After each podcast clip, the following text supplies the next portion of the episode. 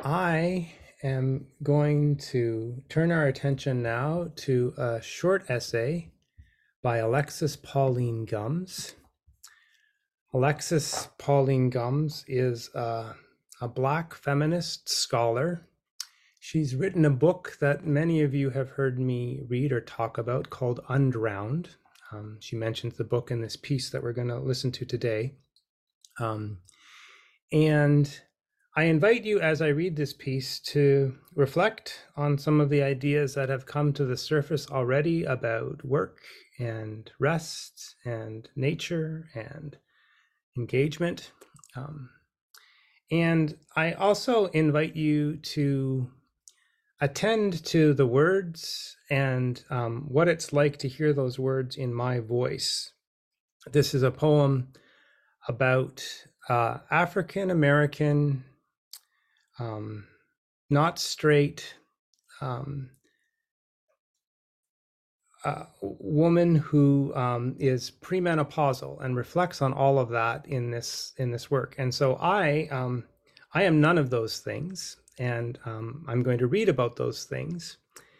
And one of the things that I thought about is as I read prepared this was should I be reading this? Um, but I, I know, partly from reading and partly from having talked to Alexis Gumbs about this, that that her writing is for everyone who believes that they want Black women to flourish, and and so I know that that she is okay with me reading this. Um, and I also wonder if we are just not used to hearing men read about women's experience. We are used to hearing women read about men's experience. And so part of part of what I'm engaging in that moment is just is just a kind of what it feels like um, to be hit with the voice in that in that way. Um, so that's not the dominant thing, but I, I did want to say that ahead of the reading, um, just so that you know um, that some of this is thought about and, and attended to. So this is a poem written recently for Harper's, or an essay written recently for Harper's Bazaar called Heat is Not a Metaphor.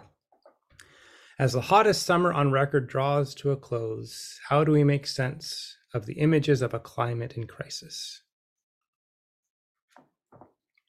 I wanted to write a poem about how the extreme heat of the ocean is breaking my heart, but the whales beat me to it.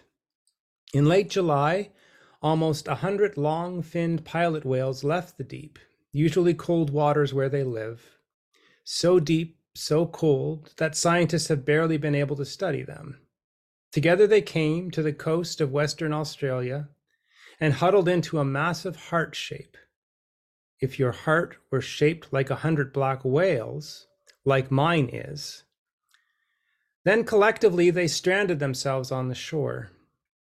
As soon as they lost the support of the water, their chest walls crushed their internal organs.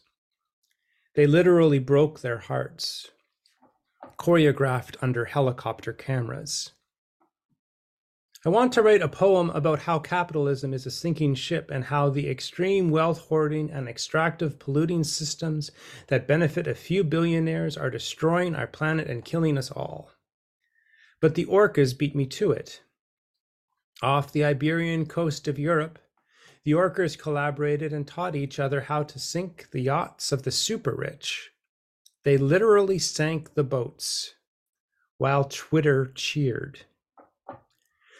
The sinking ship is no longer a metaphor. The broken heart is no longer a metaphor. Who needs a metaphor in times as hot and blunt as ours? Let's make it plain. Since what I have to offer are words, I will continue to write in extremes. Marine mammals have been my poetry teachers for several years now. In Undrowned Black Feminist Lessons from Marine Mammals, I documented my awe and wonder at how these animals do, with grace, what I flail at every day, breathing in the unbreathable circumstances of global racial capital, racist, sexist, ableist, systemic violence. Living on a planet with rapidly rising ocean levels, it seems obvious to me that we should pay attention to our closest relatives in the sea But now sea lions, whales, and other marine mammals are leaving the ocean, confronting beachgoers and boaters, making themselves impossible to ignore. My theory? With a boost from our faster communication technology and crowdsourced worldwide media to spread the news, marine mammals are coming up out of the ocean, as they have been for decades, to tell us it's too damn hot. And why do we matter so much? Why should we be so arrogant as to assume marine mammals are telling us anything? The answer is in the question. Because it's our fault. You know this already. Carbon emissions from fossil fuels, disproportionately burned by corporations and first world consumers, are drastically heating the planet, causing extreme weather events, raising the temperature of the ocean and the water levels, and impacting every species that has adapted to what author Jeff Goodell calls the Goldilocks zone of survivable temperatures in his book, The Heat Will Kill You First, published last month. Alarmingly, a study this summer estimated a 95% chance that the entire system of currents that keep the Atlantic Ocean and every ecosystem it touches in relative balance, balance that is, the Gulf Stream and other currents, will collapse as soon as 2025. Drastically, extreme, alarmingly. I have to use adverbs and adjectives to emphasize what I am saying here because I haven't learned yet how to break my black heart a hundredfold on a beach where everyone can see it. I haven't taught my friends and family to intentionally sink the most useless ships. For example, in Undrowned, I suggested that because of the impact of rising temperatures on the Gulf Stream, we are living on a menopausal planet. The whole Earth is going through what my elders cryptically called the change. In the midst of this heat wave, which has led to at least one of my cherished black feminist elders spending a night in the emergency room, I'm even more convinced.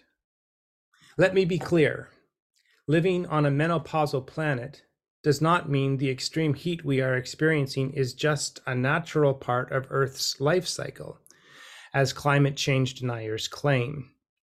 The volatile temperatures we are experiencing are a result of toxic human actions, just like the hot flashes experienced by menopausal people.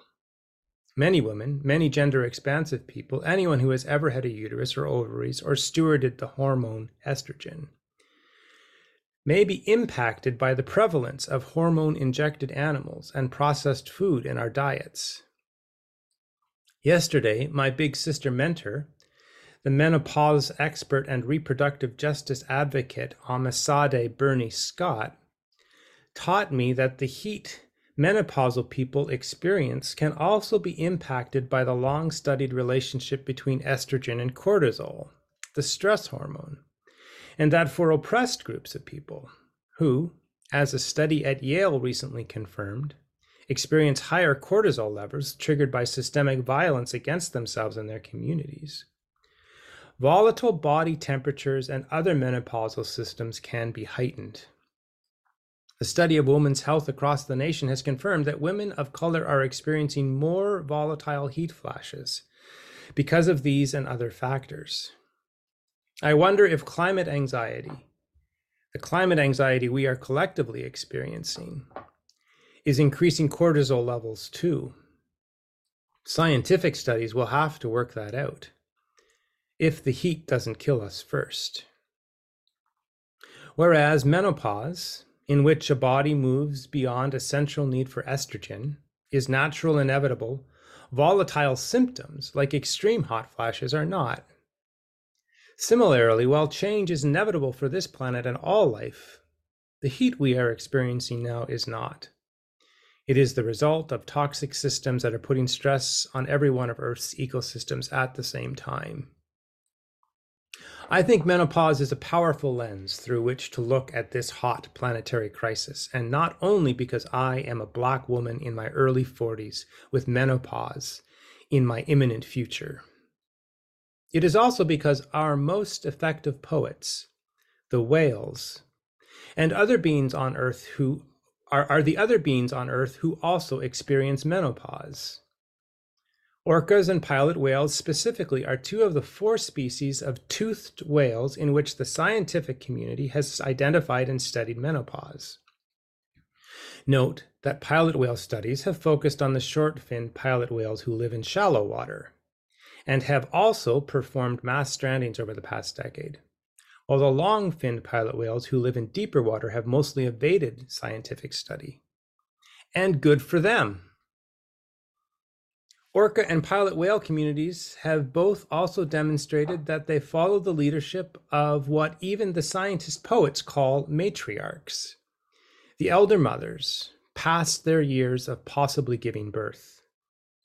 Kate Sprogis, a marine biologist at the University of Western Australia, theorized that it may have been that the 97 long finned pilot whales who died on the beach followed a grandmother to shore. What if instead of imagining they died because of her mistake, we imagined that they participated in her protest? Biologists keeping track of the orcas who are sinking boats trace the training practice to White Gladis, an orca grandmother. Is it possible that these whale leaders learned what they learned, decided what they decided, taught what they taught during menopause? And if so, so what? Omisade Burney-Scott suggests that menopause is a ceremony, a liminal space, a space of possibility. During liminal periods of transformation, she writes, social hierarchies may be reversed or even temporarily dissolved. The constancy of cultural traditions can become uncertain, and future un- outcomes, once taken for granted, may be thrown into doubt. I think about Fannie Lou Hamer, victim of a forced hysterectomy, and Ella Baker, in her wise years creating the Mississippi Freedom Democratic Party and audaciously pushing, pushing forward a civil rights agenda in the center of white supremacist violence in the 1960s. I think about Harriet Tubman's audacity. I think about the upheaval caused by the Dominican labor activist Mama Tingo's sugar plantation strikes. What did experiencing a drastic change in their bodies teach these women about their about, about the possibility of change on the scale of our entire society. What if we live on a menopausal planet where underneath this heat we are supposed to be learning something about change? What if this is where and when we collectively find the wisdom and maturity that comes from letting go of the story about what we are producing and moving to the eldership vision of what is sustainable for all of us collectively. What if menopause is the greatest undersung gift? The experience that grants us a multi generational, multi species consciousness we need.